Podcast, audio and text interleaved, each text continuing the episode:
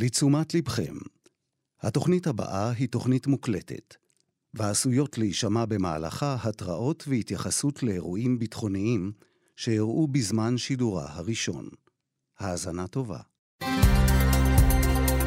כאן רשת ב' יאיר ויינרב. כאן רשת ב'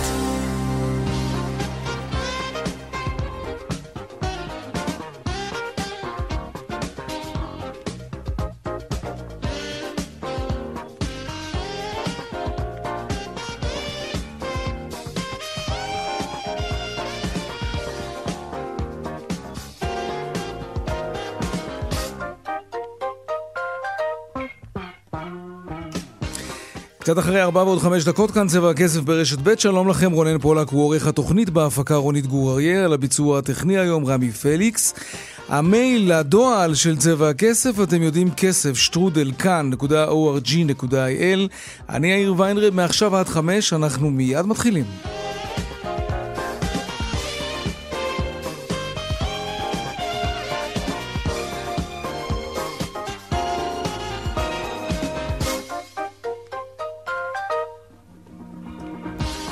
פותחים בחותרות צבע הכסף, עוד לפני הכלכלה ממש פארסת ביטול הענקת פרס ישראל.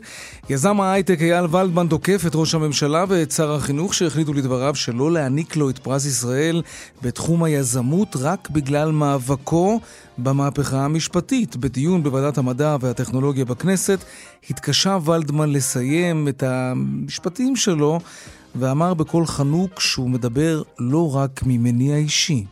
אני טוען שההחלטה לבטל את הענקת הפרסי השנה נבע מכך שהשר ידע שהוא לא יוכל לפסול את מעמדותי בלבד, ולכן ביטל את כל הפרסים השנה. זה דבר בזוי, הזוי, מאין כמותו.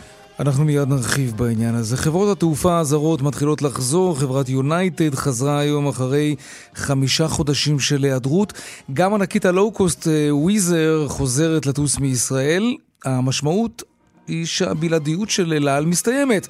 האם גם המחירים ירדו סוף סוף אחרי שהרקיעו שחקים בתקופת הבלעדיות של אל על? נזכיר שאל על רשמה בסוף השבוע את הרבע הטוב ביותר בתולדותיה, עם גידול של 370 אחוזים ברווחים, וכל זה על חשבוננו. בגלל שחברות זרות לא טסו מפה ולכאן. עוד מעט נרחיב גם בעניין הזה. וגם בין תורה לעבודה, האם הצעירים החרדים הם הפתרון למשבר בענף הבנייה? אנחנו יודעים שאין הרי פועלים כמחצית מאתרי הבנייה בארץ מוש... משותקים, כי אין פלסטינים שבאים לעבוד בבניין. רבים מהם אה, מהחרדים הצטרפו לעבודות הבנייה, נעסוק גם בזה.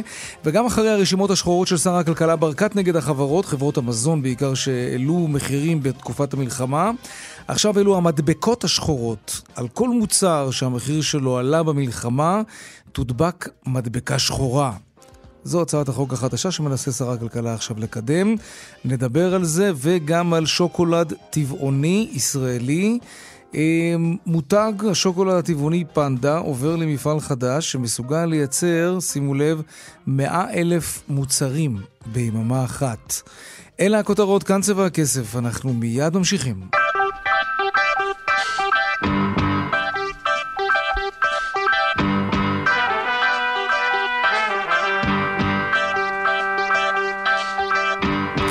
טוב, אז אנחנו פותחים בזה. יזם ההייטק אייל ולדמן, מי שכמעט קיבל את פרס ישראל, אומר uh, שהשר קיש ביטל את הפרסים לאחר שהוא לא הצליח לפסול רק אותו, רק את הזכייה שלו בתחום היזמות. זה דבר בזוי, זה דבר הזוי מאין כמותו, הוא אמר היום.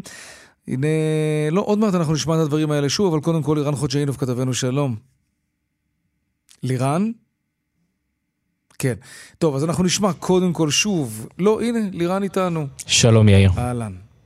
טוב, תראה, אה, ולדמן עצמו מגיע היום אה, לוועדת אה, המדע ויוצא באמת בנאום האני מאשים שלו לא רק את יואב קיש, שר החינוך, על זה שביטל את פרסי ישראל, אלא בכלל הוא אומר ומאשים אנשים מעל קיש ואנשים שמקורבים לראש הממשלה נתניהו ולרעייתו הם אלו שפעלו כדי בעצם לסכל לא רק את הזכייה שלי בפרס ישראל בתחום היזמות, אלא בכלל את כל אה, הפרסים כמו שאנחנו מכירים, את המפעל של פרס ישראל כמו שאנחנו מכירים אותו בכל שנה. נזכיר, הוחלט השנה, קיש טוען, בגלל המלחמה, להעניק את אה, טקס, את פרסי ישראל בעצם רק בתחום התקומה אה, והתקומה והעזרה האזרחית, אה, כמובן, לשישה אה, חתנים אה, וכלות. ועד שזה יקרה, בינתיים, אייל ולדמן, איש העסקים, אומר, אני יודע מי עומד מאחורי המזימה. הנה מה שהוא אמר היום.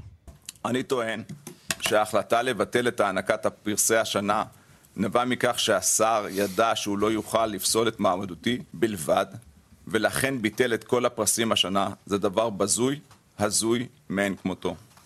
אני טוען שהשר לא פעל על דעת עצמו, אלא על פי הוראות מגבוה. לפי מה שנמסר לי, מי שבחש בהחלטה לפסול מעשה את מועדותי הוא אחד, מר שלומי פוגל. איש עסקים ידוע, המקורב לראש הממשלה ולרעייתו.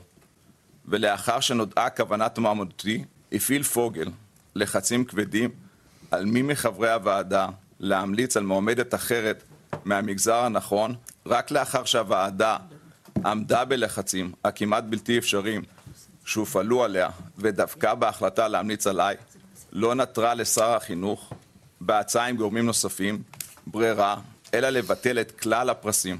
בהחלט נאום של אני מאשים. מישהו, קיש עצמו, מישהו מסביבתו, ראש הממשלה, מישהו הגיב יש לנו, האלה? אז רק ניתן את התגובה קודם כל מטעמו כן. של איש העסקים, אה, המיליארדר שלומי פוגל, הם מסרו כי אייל ולדמן הינו אחד מבכירי ההייטק בישראל ובהחלט ראוי לקבל את פרס ישראל. לפוגל אין כל קשר להחלטה על ביטול הפרס. אה, מטעמו של קיש לא נמסרה תגובה היום, אבל אנחנו כבר יודעים כבר מאז 15 אה, בפברואר שהחליט לבטל את הפרס. קיש דבק בהחלטתו, הוא אומר, ההחלטה הייתה רק בגלל שבתקופה שבה אנחנו נמצאים, תקופת המלחמה, שבה אנחנו אה, קוברים את החיילים שלנו, אמ, לא מצאתי לנכון להעניק את אה, פרס ישראל בתחומי המדע, הרוח והתרבות, אלא רק בעניין של באמת אה, תקומה וגבורה אזרחית. שמעת את אייל ולדמן, הוא נשמע שבור מאוד בהמשך הדברים שלו, ממש פרץ בבכי, כן. הוא אמר, אני זה לא עניין אישי ש, שלי, הוא אומר בוועדה, הוא ממש אמר ככה, זה לא רק שלי מגיע פרס, אני לא רודף פרסים, אבל אני... האדמה הזאת חשובה לי, המדינה הזאת חשובה לי, וברגע שהוא הזכיר את ביתו ובן זוגה שנרצחו במסיבת כן. הנובה ב-7 באוקטובר, הוא ממש uh, ככה לא הפסיק uh, לבכות. נגיד, הדרישה שלו לפנות ל... ליועצת המשפטית uh, לממשלה, שתפתח אי בחקירה. אני יודע שחברת הכנסת uh, נעמה לזימי פנתה ממש אחרי הדיון במכתב ליועצת המשפטית לממשלה, ונזכיר, בהמשך השבוע דיון ראשון בבג"ץ בעניין uh, הזה של סוגיית uh, פרס ישראל, שמגיע שוב לבג"ץ, לא כן. בפעם הראשונה. טוב, נראה אם העניין הזה ייחקר, ואם ייחקר, אם יהיה אפשר באמת לגלות משהו. לירן חוג'יינוב כתבנו, תודה. תודה. עכשיו לשיימינג של שר הכלכלה ברקת לחברות המזון שהעלו מחירים בעיצומה של המלחמה. הוא לא מסתפק אה, רק ברשימה השחורה, עכשיו גם המדבקה השחורה. כן, כל חברה כזאת, כל המוצרים שלהם, כל המוצרים שהמחירים שלהם עלו, תהיה עליהם מדבקה שחורה. דנה ארקצי כתבתנו לענייני הכלכלה, שלום. שלום יאיר, נכון, זהו חלק מהסנקציות שמתכוון אה, להטיל אה, שר הכלכלה על החברות שלא התקפלו ונמצאות ברשימה השחורה, כלומר, לא מבטלות את העלאת המחירים. נזכיר, שר הכלכלה אה, ביצע שתי רשימות, רשימה ירוקה של חברות אה, אה, שהסכימו אה, לבטל את העלאת המחירים, ורשימה שחורה של כאלו שלא. אלא שבהתחלה הוא שם את שטראוס ברשימה הירוקה, ושטראוס הצהירה, אנחנו לא מבטלים את העלאת המחירים, אנחנו רק מבטלים העלאת מחירים אה, עתידית. עתידית. עתידית, כן. אחרי ביקורת חריפה, החזיר שר הכלכלה את הרשימה, את אה, שטראוס לרשימה השחורה. במקביל קרא אה, לבטל את העלאת המחירים, אה, קרא להחרים את המוצרים של אוסם כי היא לא התקפלה, וגם אה, הכריז על הצעד הבא שלו, המדבקות השחורות. בואו נשמע אותו. אוסם מעדיפה להיות ברשימה השחורה. היא מאמינה שהיא תעלה מחירים במלחמה, ואתם תשכחו לה את זה. אסור לעבור על זה בשתיקה. אסור לאוסם להעלות מחירים במלחמה. זו שבירת הסולידריות הישראלית ויריקה בפנים של כולנו. אחיי הישראלים, זה בידיים שלנו. בידיים שלנו לעצור את זה.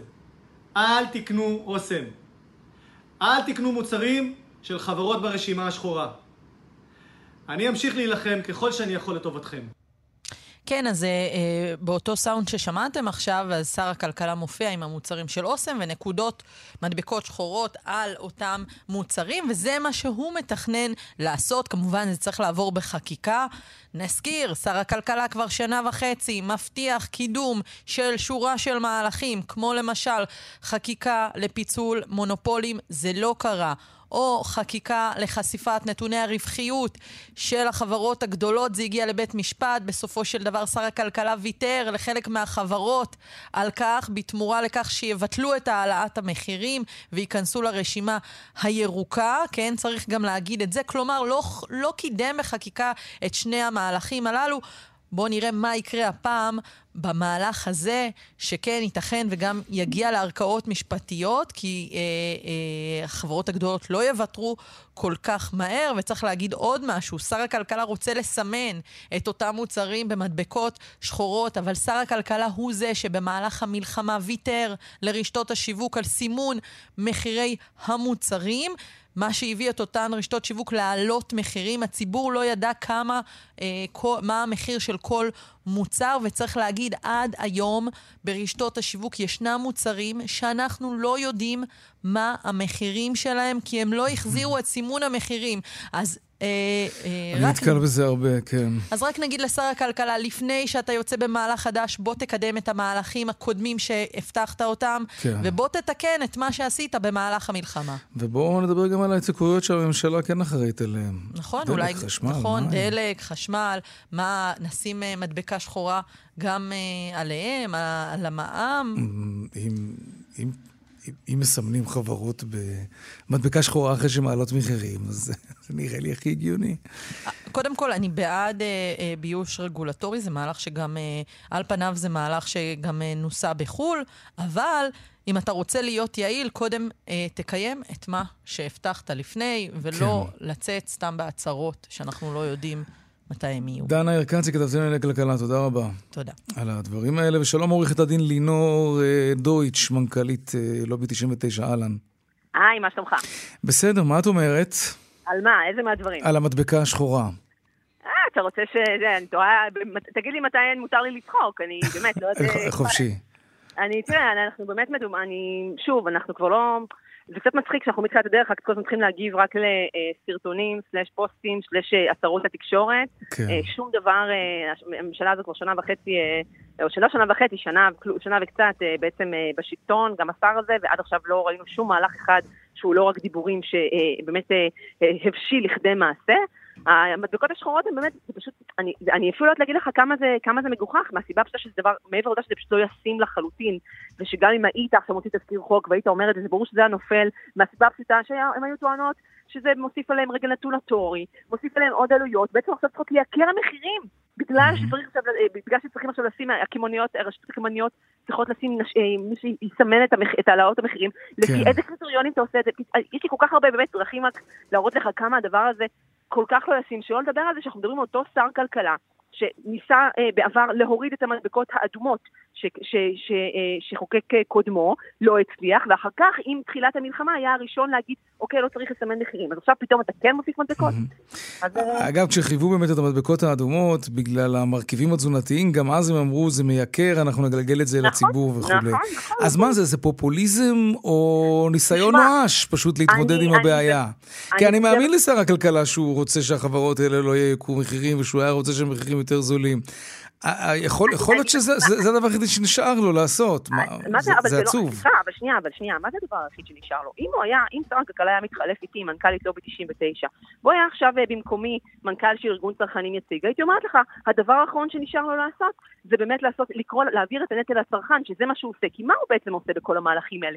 גם של ביוש רגולטורי או גם של מדבקות. הוא בעצם אומר, אני כממשלה אין לי כוח, אני משאיר את הכוח בידי הצרכנים, שהם בעצם בבחירות שלהם הם יחליטו מה לקנות ומה לא. אז בואי נדמיין, לא, בואי נדמיין משהו אחר. לא שהוא יושב על הכיסא שלך, אלא שאת יושבת על הכיסא שלו. אז אני אגיד מה לך, את היית עושה אז- עכשיו? אז- משהו שבאמת יגרום למחירים לרדת. אז, אז, אז א', יש ללא... נזכיר רק, סליחה שאני קוטע אותך, שבשבוע שעבר נדמה לי זה היה, ואת היית בדיון הזה, בכנסת פרסמו דוח שמלמד על כך שבשנים האחרונות מחירי המזון בכל העולם המערבי כמעט ירדו.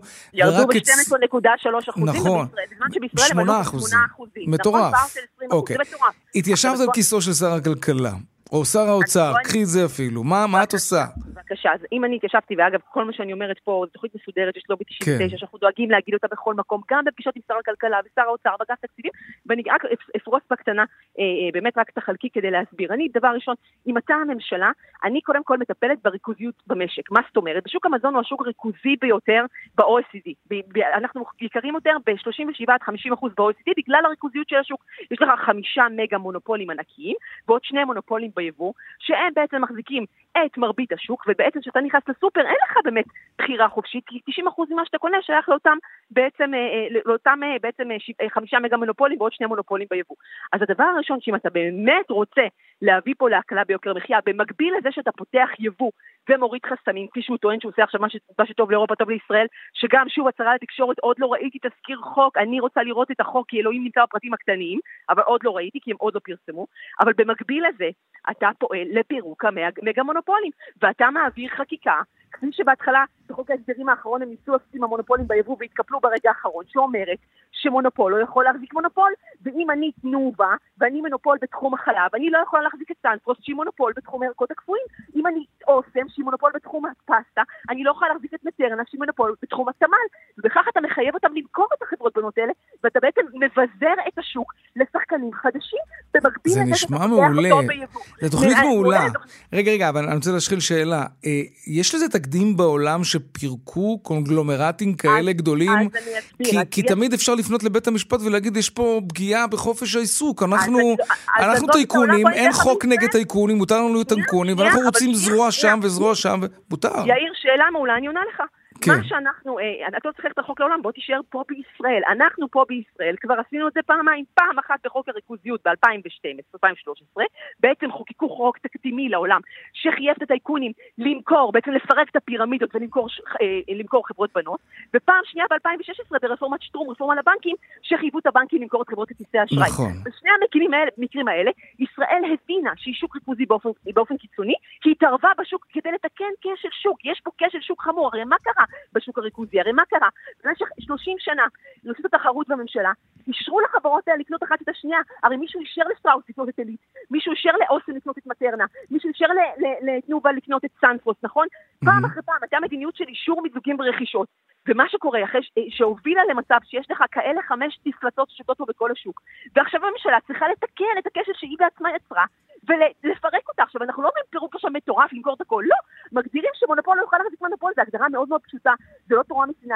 ואם מעבירים את זה בחקיקה מסודרת, עם ועדה מסודרת, אפשר לעמוד גם לפני כל הטענות המשפטיות, כי כאמור זה כבר קרה בישראל, וזה פתרון בר קיימא, ופשוט צריך מישהו, פוליטיקאי, שא' יודע לעבוד, ולא רק כל היום עסוק בפוטונים וקרדיטים, הרי אם בסופו של דבר, אה, אתה, אם אתה פועל בשיתוף פעולה, שר האוצר ושר הכלכלה, בתמיכת רוה"מ, היה אפשר, אה, היה אפשר להעביר דברים כאלה כבר מזמן, הם פשוט לא פועלים לצערי בש- בשיתוף פעולה, כל אחד עסוק על הקרדיט של השני. ודבר שני, אתה עושה את זה במקביל, יד ביד עם הפתיחה ליבוא, יד ביד עם השקפת הדוחות של המונופולים, שזה חקיקה אגב שאני רק זה אומרת נראה לך, לי ישים יותר, ואולי אפילו גם צודק יותר. כלומר, במקום לפרק את התאגידים האלה, לפתוח להם 20 חזיתות בתחום הירקות הקפואים, ועוד 20 חזיתות בתחום המוצרי חשמל, סתם, הלכתי גם לענף אחר. כלומר, לגרום... למשק להיות הרבה יותר תחרותי כשהוא נפתח לעולם, הרי יש כל כך הרבה מוצרים בעולם שלא נמצאים כאן. במקביל. יאיר, זה חייב לקרות במקביל, כי בעצם השוק הוכיח שברגע שאתה הולך רק על יבוא, אבל מה המחיר מתיישר תמיד לגובה של המונופול. אני אתן לך דוגמה, שסטוביץ אוקיי. ודיפלומט, שישבנו עם שניהם בזמן מרד הפסטה, שניהם כן. אמרו לנו את זה מפורשות, אמרנו להם, למה אתה מוכר את הפסטה? שעולה לך יורו, אתה מוכר אותה ביורו ב- באיטליה, מוכר אותה פה ב-7.90. אז מה הוא עונה לי? הוא אומר לי, תשמעי, אני מביא לארץ, בארץ המונופול 45% זה אוסם, אוסם מוכרת ב-5.90, אני מותג יוקרה, אני לא קו. למכור ב-5.90, אני מיישר קו, אני מוכר 6.90. תגידי לי? לפני סיום אני חייב לשאול אותך, שבוע כן. שעבר אה, דיברנו כאן בצבע הכסף על מחירי הביטוח. כן. וקראתי בכל מיני מקומות שנגיד אה, אזרח בגרמניה יכול לבטח את המכונית שלו עם חברת ביטוח בריטית, לצורך העניין. אוקיי. פה בארץ אנחנו יכולים לבטח את הרכוש שלנו או את החיים שלנו רק באמצעות חברות ביטוח ישראליות. מה הסיכוי ומה עמדתכם לגבי לאפשר לישראלים לבטח את עצמם? אה, אני לא יודעת לענות לך על זה, כי לא בדק... אנחנו לא, אני לא, אני לא שולפת עמדות מהמותן, ולא עובדה שאין לי איזה אוקיי, עמדה קיימת. fair לכן enough. מחקר מתאים, אני אבדוק ואענה לך, אני לא- לא לא שולפת דברים כאלה. בשיחה הבאה שלנו. בשיחה הבאה מבטיחה לפתוח לבדוק לך את הנושא. עורכת הדין אה, לינור דויטש, מנכ"לית לובי 99, תודה רבה. תודה רבה, יאיר, להתראות. להתראות. ביי. שלום רונן פולק. שלום רונן. היי. היי. כן. נכנסת לאולפן. המחשב שלי שם לא עובד, נכנסתי... אה, חשבתי שאתה רוצה לדבר על בוא משהו. אה, אוקיי, טוב, אז נעבור לעניין הבא שלנו. זה היה משעשע. טוב, אנחנו מדברים עכשיו על uh, תעשיות שלמות, ובכלל uh, המשק שנמצא uh, uh, בהאטה, חלק מזה זה בגלל שההייטק בהאטה. והנה עוד uh, תעשייה שהיא כבר uh, לא ממש בקצב שהיא הייתה בו בעבר, ולתעשייה הזאת קוראים תעשיית מדעי החיים. כן, תעשיית מדעי החיים. שלום עומר גביש. שלום, אחר צהריים טובים. גם לך, ראש תחום מדעי החיים ושותף ב-PwC ישראל. מה זה תעשיית מדעי החיים? תעשיית מדעי החיים היא למעשה תעשייה טכנולוגית, כמו שאמרת, חלק מההייטק, כוללת כן. בתוכה החל מהפארמה הקלאסית, דרך אה, ביוטכנולוגיה, מדיקל דווייס, ובשנים האחרונות הרבה מאוד דיגיטל הלס שאנחנו רואים, remote care ודברים כאלה. אוקיי. ואנחנו מדברים על ירידה של 40% בהיקף ההשקעות בתעשייה הזאת, תעשיית מדעי החיים.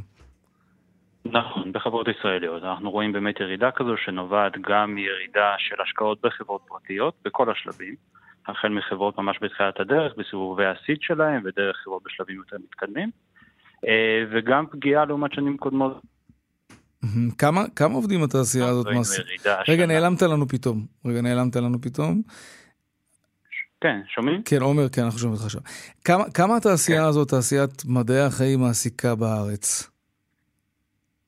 תעשיית מדעי החיים מעסיקה באופן די יציב באזור כמעט 80 אלף איש, כשאנחנו מדברים על התעשייה וואו. עצמה ומעגלים קרובים.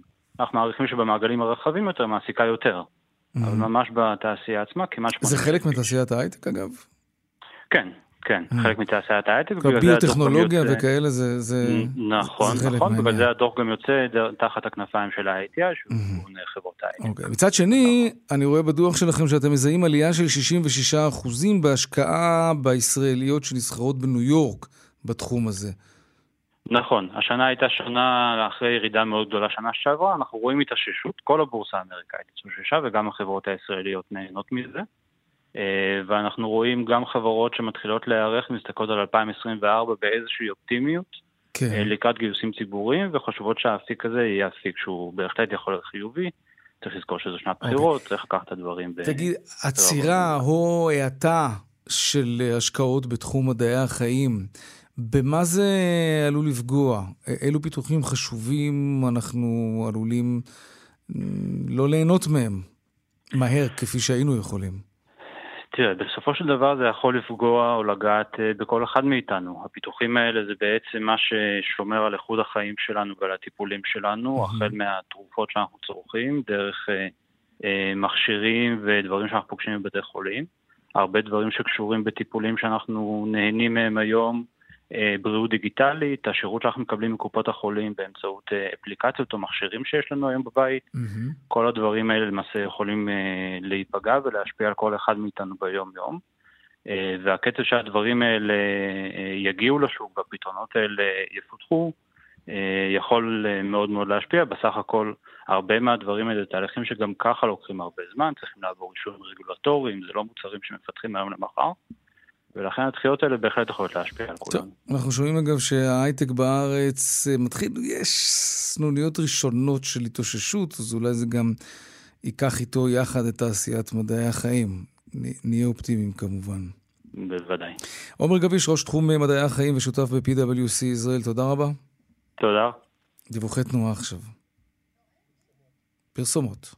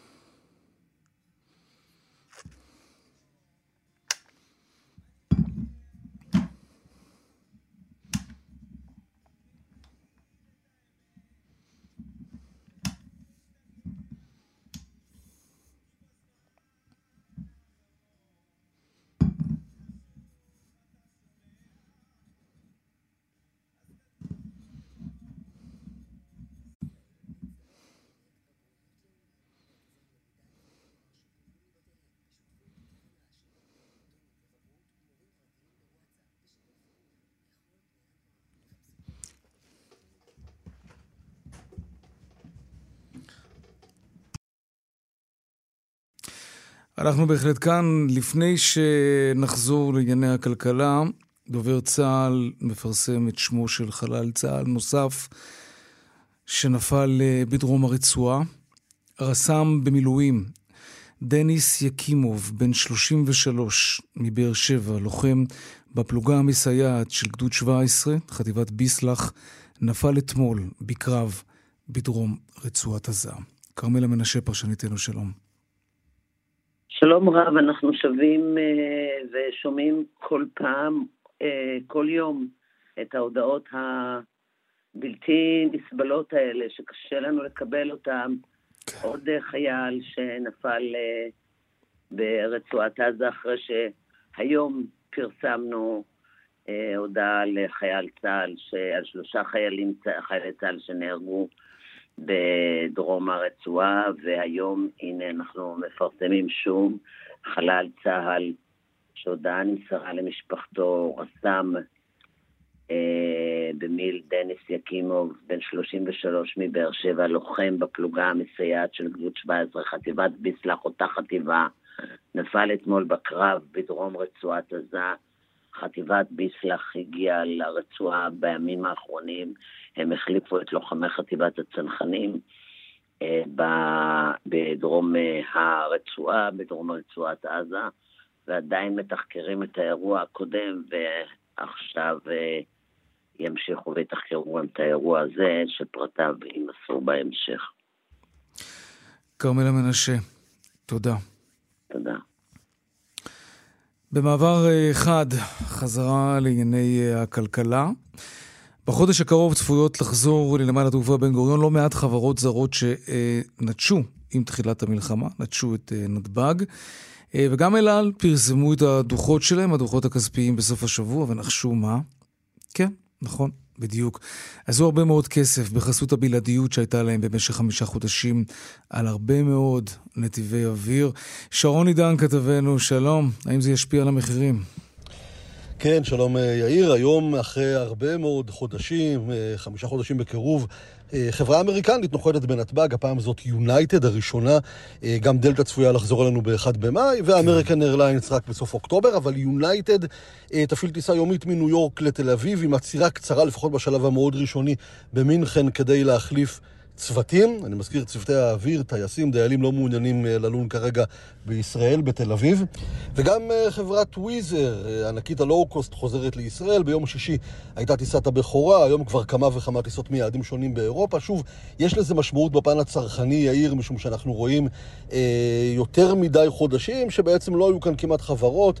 אל על למשל, ראינו את הדוחות שלה ביום חמישי, הכנסות של שניים וחצי מיליארד דולר, והרבעון כן. הטוב בתולדותיה.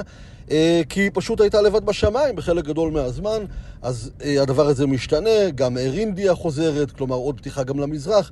בהחלט הייתי אומר שאנחנו רואים מהבחינה הזאת שינוי שעשוי בהחלט להיות משמעותי, כמובן, אה, לצרכנים, וככה אנחנו מקווים נראה גם ירידה של מחירי הכרטיסים. יש הערכות שזה יכול להגיע גם ל-30-40 אחוזים בשבועות הקרובים. שרון עידן, תודה רבה, ושלום לנמרוד לוטם. שלום שלום, אהלן. אהלן, מנהל קהילת הפייסבוק של אה, טיסות סודיות. בוא תעשה לנו רגע סדר, מי כבר חזר, מי בדרך לחזור? טוב, אז כמו ששרון אה, לפניי אמר, וויז, יונייטד, סייפרוס והחברה האיטלקית אה, איטה חזרו בסוף השבוע האחרון לטוס לתל אביב, שזה בעצם כן. אירוע, אירוע מאוד משמח. מי שחזר זה כמובן יונייטד, שזה התחרות הגדולה על הקו האמריקאי. מי כבר טס לפה? קבוצת לופטנזה טסה לפה כבר אה, יותר מחודש, שממחר או מחרתיים הם מתחילים להגדיל את אה, כמות הטיסות אה, בצורה משמעותית. כן, זה היה חלקי עד עכשיו, כן. ויגדילו את זה גם למינכן, גם לפרנקפורט, גם לציריך. גם לווינה, משהו כמו מעל 30 טיסות בשבוע. זה תואם את הביקושים שיש אגב? הביקושים הם אדירים, ומה שכרגע יש בשוק זה היצע מאוד מאוד קטן. אין uh, חברות לואו-קוסט כרגע חוץ מוויזר שטסות, אז uh, ברור שזה תואם, זה תואם, זה תואם, הביקושים הרבה יותר גדולים. אבל מצד שני, הסיכון בטיסה לכאן הוא גבוה יותר מבעבר. זה בא לידי ביטוי גם בתמחור של הכרטיסי טיסה, כי הם הרי צריכים לתמחר גם את הסיכון, כי חברות הביטוח שמבטחות אותן בוודאי גובות מהן פרמיות יותר גבוהות, כי הן טסות לישראל. המחירים הרבה יותר גבוהים ממה שאנחנו רגילים לראות, אין תחרות. אין uh, טיסות זולות, אין חברות לואו-קוסט. Uh, mm-hmm. הישראלים עצמם משוועים לטוס, והרבה נכון. מאוד אנשים, כמו שאנחנו רואים בקהילה, יש ביקושים לא נורמליים לטיסות, ואנשים uh, מוכנים גם לשלם הרבה יותר. העיקר לטוס, במיוחד ככל שאנחנו נתקרב לפסח ולמחצית אפריל. המחירים שם היו ממש הזויים. אה, הרבה יותר גבוהים מכל שנה, מכיוון שההיצע הוא לא, לא אותה היצע כמו שהיה תמיד. Mm-hmm. וה, והישראלים לא, רוצים לטוס, ולא משנה כבר, כבר חלק גדול מהישראלים זה כבר לא משנה להם המחיר. העיקר לצאת, לצאת להת, להתרענן קצת, להתאוורר קצת. ברור. אז החגיגה של אל נגמרה, או מתחילה להיגמר? אה, חגיגה של אל אה, תימשך גם ל, ל, לצערי, ולמה שאנחנו רואים בקהילה, שאנשים... אה, עדיין אה, קונים טיסות אל על כי רוצים להיות בטוחים שאכן הם יטוסו, ולכן אני, אני לפחות ממה שאני רואה, אני חושב שגם בקיץ אל על אה, תוביל את כמות הטיסות. מתל אביב. מה שיהיה בחגים הבאים זה כבר נקודת המפנה, שם אנחנו נראה קצת שינוי, ירידה, קצת, ירידה במחירים של לקראת החגים, ובתקווה שהחברות הזרות אכן ימשיכו לטוס. כן. ואני כבר רואה, אה, כבר אנחנו רואים אה, ירידה במחירים של הטיסות על הקו לניו יורק, שהוא בעצם התחרות הכי גדולה של אל על. אה, בתחילת 2025, כבר, או סוף 24, תחילת 25, כבר ירידה במחירים לקו לניו יורק, ששם כבר נראה באמת, אה, את אל על כבר לא, לא שולטת בשוק. אוקיי, מה, עם אה, חברות הלואו-קוסט? הזכרת אותן קודם. וואו. אה, מה הסיפור? סיפור, למה החברות הגדולות כן חוזרות והן לא? הן לא חוזרות מכיוון שמצד אחד, אה, המחירים שלהם הם מתומחרים על, ה... על הסנט, זאת אומרת, הדולרים שם, משחקים של דולר, עשרה דולר לפה, ולשם זה משמעותי אצלם מבחינת הרווח. טרמינל אחד סגור, איזי ג'ט אה, לא רוצים לטוס לכאן בכלל כרגע. ריינר התחילו לחזור ואז הבינו שטרמינל אחד לא ייפתח בקרוב ולכן אה, שלחו מכתב למשרד התחבורה שהם לא רוצים לחזור לפה עד שטרמינל אחד לא יהיה פתוח והם ישלמו את ה-15 דולר עמלה פחות מאשר אמורים לשלם כן. בטרמינל 3. וויזר אה, כנראה מוכנים לספוג את זה, וכן מתחילים לחזור לפה, אני מקווה שזה יימשך, אני ממש אה, מחזיק להם אצבעות, מה שנקרא. תגיד, הישראלים כבר, אה, אתה יודע, אם היה להם איזושהי חסימה פסיכולוגית בזמן מלחמה לטוס, זה כבר קיים פחות או לא קיים בכלל? תראה, בטיסות סודיות רואים את זה שהביקושים הם לא כמו שהיו בעבר. אבל בקהילה אנחנו יכולים לראות תנועה של הרבה מאוד אנשים שמחפשים לטוס מפה, כן. בעיקר, בעיקר בטווח הקרוב, כי אנשים לא רוצים להזמין טיסות לעוד חודשיים, שלושה בחברות זרות ולגלות שאולי זה יבוטל. אז מצד אחד המחירים של אל על גבוהים, מצד שני אין כל כך אמון בחברות הזרות, כאילו, יש אמון אבל אה, אה, אה, ברור לכולם... אין הראשונות לברוח מפה, זה ברור. מתפתח פה מערכה נוספת, אז, כן. אז הם יבטלו. ולכן אה, אנשים אה, באיזושהי דילמה. אה, ורואים את זה טוב בקהילה, שיש ויכוחים, מי יכול להבטיח לי הרבה מאוד שאלות על איך, איזה טיסה הכי פחות סיכוי שתבוטל. ברור. ואני מניח שאנחנו נחיה ככה באי-ודאות הזאת עוד כמה חודשים טובים. כן, ככה זה באמת מרגיש. נמרוד לוטם, כן. מנהל קהילת הפייסבוק של טיסות סודיות, תודה רבה. תודה, תודה, להתראות. שבוע טוב, להתראות. פרסומות עכשיו. אנחנו בהחלט כאן, כאן צבע הכסף, 15 דקות לפני השעה 5. אתרי הבנייה, כמו שאנחנו יודעים, סובלים ממצוקת כוח אדם מאז המלחמה, הפלסטינים לא מגיעים, כמחצית מהאתרים משותקים, ובקרוב ישתלבו, ככה כולם מקווים, גם פועלים זרים מהודו ועוד כל מיני מדינות. אבל בינתיים, ואולי לא רק לבינתיים, תופעה מעניינת, חרדים שמשתלבים בענף הבנייה. עקיבא וייס, כתבנו, שלום. שלום יאיר. בכתבה שלך ששודרה בסוף השבוע, אה, בשבוע שעבר, בחדשות הערב בכאן 11, בדיוק על הנושא, אתה יודע מה? בוא נשמע קטע מהכתבה הזאת. האוכלוסייה של החרדים מאוד מתאימה לענף הבנייה והתשתיות. מדובר בסביבת עבודה גברית. מדובר בסביבת עבודה שלא דורשת עבודה בחגים ובשבתות. זה לא יום עבודה מאוד ארוך ועם שכר גבוה. עובד יכול להגיע גם ל-900 שקל ביום. בימים הקרובים אנחנו הולכים להכשיר 2,000 ישראלים בכל רחבי הארץ. אה, מתוכם היעד שלנו הוא להכשיר לפחות 500 חרדים בהכשרות של 100 שעות, ואחר כך אה, לחבר אותם כמובן מיד בתום ההכשרה למעסיקים. עקיבא, מאיפה זה בא? כן, אז רק נגיד שזה מי שדיבר עכשיו זה דוד יהלומי, מנכ"ל הקרן לעידוד ענף הבנייה. Mm-hmm.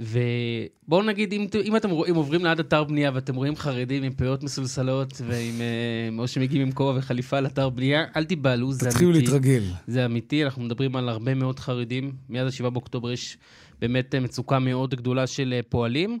ומה שקורה, שיש אה, הרבה אה, צעירים, לא, לא רק צעירים, אתה יודע, שוב, צעירים, אנחנו מדברים על בני 25 ומעלה, שרוצים להשתלב בענף הבנייה. מדובר בענף עם אה, יחסית משכורת די יפה, אנחנו מדברים, אפשר להגיע ל-15,000 שקל.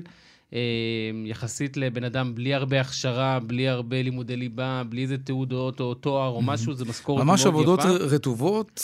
אז תשמע, זה לוקח זמן, אתה יודע, בסוף מי שיש לו קצת יותר רקע בזה, אז יכול להשתלב יותר מהר, זה לוקח זמן ללמוד את זה, בסוף אתה צריך לבנות בלוקים, עניינים. וגם מה ששמענו את יהלומי, הם מדברים עכשיו, גם ביקרנו בבני ברק במרכז הכוון שם, שהם מארגנים קורס מיוחד לחרדים לענף הבנייה. יש שם גם קורס בעבודות הרטובות של הבלוקים וכל הדברים האלה, ויהיה גם אופציה של, של בנייה מתקדמת, שזה פחות אה, עבודה רטובה, יותר עבודה אה, מקצועית, כאילו סוג של, שם הגדירו את זה כמו לבנות ארון של איקאה, משהו אה, יותר פרקטי, אבל זה מאוד מעניין לראות את זה, את השילוב הזה בפנים.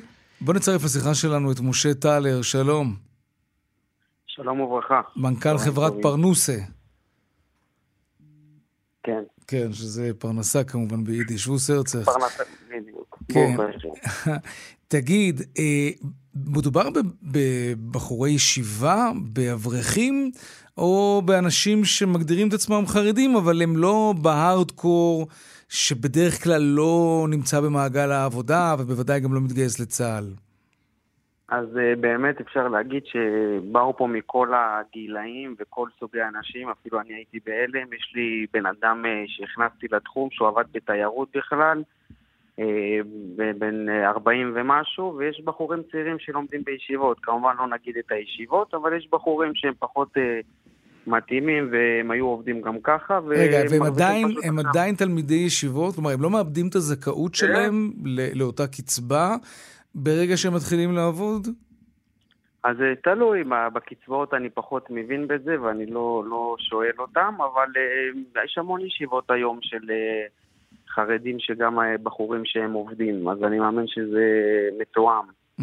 עכשיו, מדובר אבל באנשים שהם באמת חסרי ניסיון, ועקיבא כאן, כמה אמרת עקיבא? 15,000 שקלים בחודש אפשר להשתכר ב...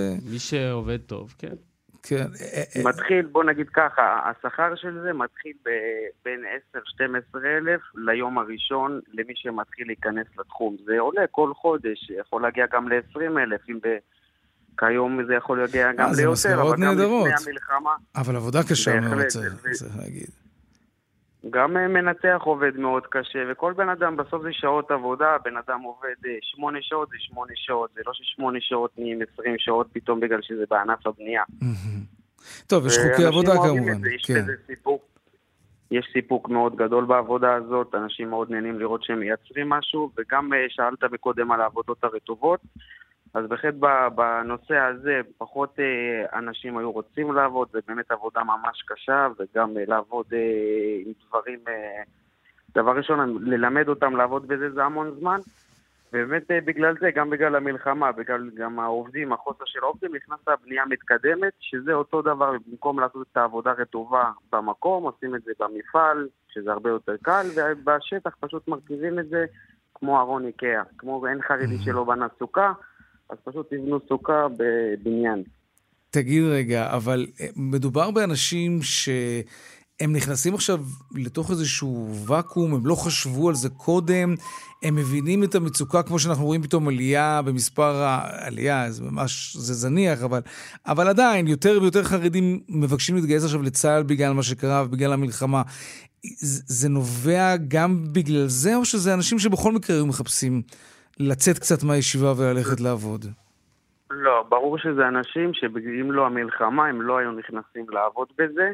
אה, זה אנשים שהם לא, זה לא התאים להם לפני זה הסביבה, בואו נגיד, להתחיל ככה, רוב החרדים היום מתחילים לעבוד משעה שמונה עד ארבע, רוב הערבים, כל הערבים היו כבר בשש וחצי באתרי העבודה, או בשבע מתחילים לעבוד, פה מתחילים mm-hmm. לעבוד בשעה שמונה עד ארבע, כי אנשים צריכים להתפלל לפני זה, יש כאלה הולכים כן. במקווה לפני זה, וזה אנשים בהחלט שלא לא היו עובדים בזה אם לא המלחמה ואיך שנקראנו למצב הזה. עכשיו הם פשוט גם, אנחנו בונים להם צוותות של חרדים או יהודים, הם מרגישים בנוח לעבוד בזה, ואיך אה, אנשים שואלים אותי לפני שנכנסים לעבודה.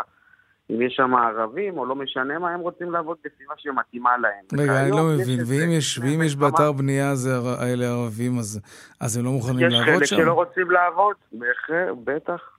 הם רוצים לעבוד בסביבה שמתאימה להם, לא ש... לא יודע. מאיזה לא שיקול? משיקול בגלל שהם מפחדים? בגלל המתח בין שני העמים? גם מפחדים, גם, גם כל מיני דברים, וגם שבו, הערבי מדליק מוזיקה אחת והחרדי מדליק מוזיקה אחרת. הוא מדבר mm. משהו אחד והוא שהוא, אתה מבין? אז ברגע שהם אה, טוב, יושבים, יצאו כמה סרטונים זה מאוד מעציב שזה ככה, אבל כן. אה, עקיבא, כן, אתה מצביע כמו כאילו אתה נמצא בשיעור. כן, אה, רק נגיד מילה אחת, שראיתי את ה... שבאתי לאתר בנייה, אז ראיתי שם פטיש חמש קילו, ועל זה יש שם כובע סמט חסידי כזה. ראיתי את זה בכתבה, שמע, כן. ה vibe קצת שונה קצת. שוב, אני לא חושב שזה מגיע ממקום גזעני, פשוט הפער בין האנשים... אני מקווה מאוד שלא, למרות שזה קצת מרגיש ככה, אבל אני מקווה שלא, כמובן. עקיבא וייס ומשה טלר, תודה רבה. תודה, תודה. תודה רבה. להתראות. טוב, עכשיו נדבר על שוקולד טבעוני. שלום, דניאל ברקת. שלום, שלום. מבעלי ומייסדי שוקולד פנדה. עוברים למפעל חדש, ברכות. תודה רבה. מה היה רע במפעל הקודם? אה, היה לנו מפעל שכבר היה מאוד קטן על מידותינו, עם כל ההתרחבות שלנו, גם בארץ וגם בארצות הברית, אה, והגענו למסקנה שאנחנו צריכים אה, לבנות מפעל אמיתי וגדול ועם שטחים וקווי ייצור רציניים.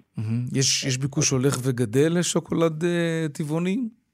כן, אנחנו רואים את זה גם בארץ באופן עקבי משנה לשנה הולך כן. וגדל, ובעיקר רוב הגידול שלנו בארצות הברית, אנחנו נמצאים בכל החוף המזרחי, והביקוש שם, אנחנו לא מצליחים לעמוד בקצב. הטרנד. של אה, הטבעונות uh, תופס חזק בארצות הברית. למרות שאומרים שישראל באופן יחסי מדינה בין הטבעוניות בעולם, זה נכון? ישראל באופן יחסי בין הטבעוניות בעולם, אבל ישראל זה בערך בגודל של ניו ג'רזי, או ניו יורק סיטי. כן, כן, ברור. גם אם באופן יחסי זה נכון, מבחינת גודל השוק וגודל ההזדמנות, ארצות הברית היא, אין מה לעשות, היא מדינה הרבה יותר גדולה. אתה יודע, ולכן אחד, רוב הגידול שלנו משם. אחד מחומרי הגלם אה, היחידים שהתייקרו בשנה שעברה, היו שניים לדעתי עיקריים, זה שמן זית והשני זה קקאו, שבטח משפיע גם על ההוצאות שלכם ועל רמות המחירים שאתם מוכרים לצרכנים. העליתם מחירים? לא העלינו מחירים. Uh, השוקולד שלנו הוא מראש יקר, צריך להגיד את זה. אנחנו מוצר פרימיום ומתומחרים מה זה אה, אומר? הגבוה. נגיד שוקולד אה, פרה הכי נפוץ בארץ, 100 גרם, עולה סביבות ה-8 שקלים, אולי טיפה פחות. כמה... אז אנחנו באזור כן. 17, 90, 18. אה, זה משמעותי, ממש יותר. באזורים כן. האלה. אמ, אז המזל שלנו, זה לא מזל, העבודה שעשינו בשנה, שנתיים האחרונות, מבחינת כן. יעילות תפעולית וחומרי גלם אחרים, אפשרה לנו להצליח לספוג את העלויות האלה, בלי שנצטרך לגלגל אותם לצרכן. אמ, האמת שקיווינו שאפילו נוכל לשפר את המחיר לצרכן בתחילת השנה, אבל הקקאו הוא יותר מהכפיל את עצמו. נכון. אה, אז אין, אין, אין, זה... מה זה אומר התייעלתם? פיטרתם עובדים? מה? מה אמ, עשיתם? לא פיטרנו עובדים, אבל כן אה, ייצרנו הרבה יותר עם אותה כמות עובדים. אז השיפור בקווים והשיפור במה שכל עובד מסוגל לעשות, הוא גדל בצורה משמעותית. וכמה חפיסות או כמה מוצרי שוקולד המפעל החדש יודע לייצר היום, נגיד ביממה? אנחנו רק עכשיו עברנו, עוד לא במקסימום capacity שלו, אבל כשהוא יגיע לשם, אה, מבחינת הקווים והשטחים שמתוכננים להיכנס אליו, אנחנו יכולים להגיע לסדר גודל של 100 אה, אלף ביממה. לסבר את האוזן, היינו באזור הקודם, ה-4,000-5,000 לפני זה. או, זה פער מטורף. רגע, נכון. הביקוש שלכם היום תואם לתפוקה יומית של כמה? אז הוא עוד לא במאה אלף, אבל הוא גם לא בחמשת אלפים, הוא איפשהו באמצע. כלומר, אה, כל פעם היה לכם יותר ביקוש ממה שידעתם לייצר. אנחנו כבר שנתיים אה, לא מצליחים לעמוד בביקושים. כל הזמן מצליחים לגדול עוד ועוד ולהכניס עוד משמרת ולייעל את הקווים, אבל אנחנו לא עומדים בביקושים, ועכשיו אה, נוכל לעשות את זה. שיהיה לבריאות ובתיאבון, דניאל ברקת מבעלי ומייסדי שוקולד פנדה, בהצלחה, תודה רבה. תודה רבה. עד כאן צבע הכסף להיום, רונן פולק הוא עורך התוכנית בהפקה, רונית גור אריה על הביצוע הטכני רמי פליקס, הדועל של צבע הכסף הוא כסף שטרודל כאן.org.il, אני יאיר ויינרם, מיד אחרינו בנימיני וגואטה. אנחנו נשתמע כאן שוב מחר בארבעה אחר הצהריים, רונן פולק יהיה כאן. ערב טוב, בשורות טובות אמן, להתראות, ביי.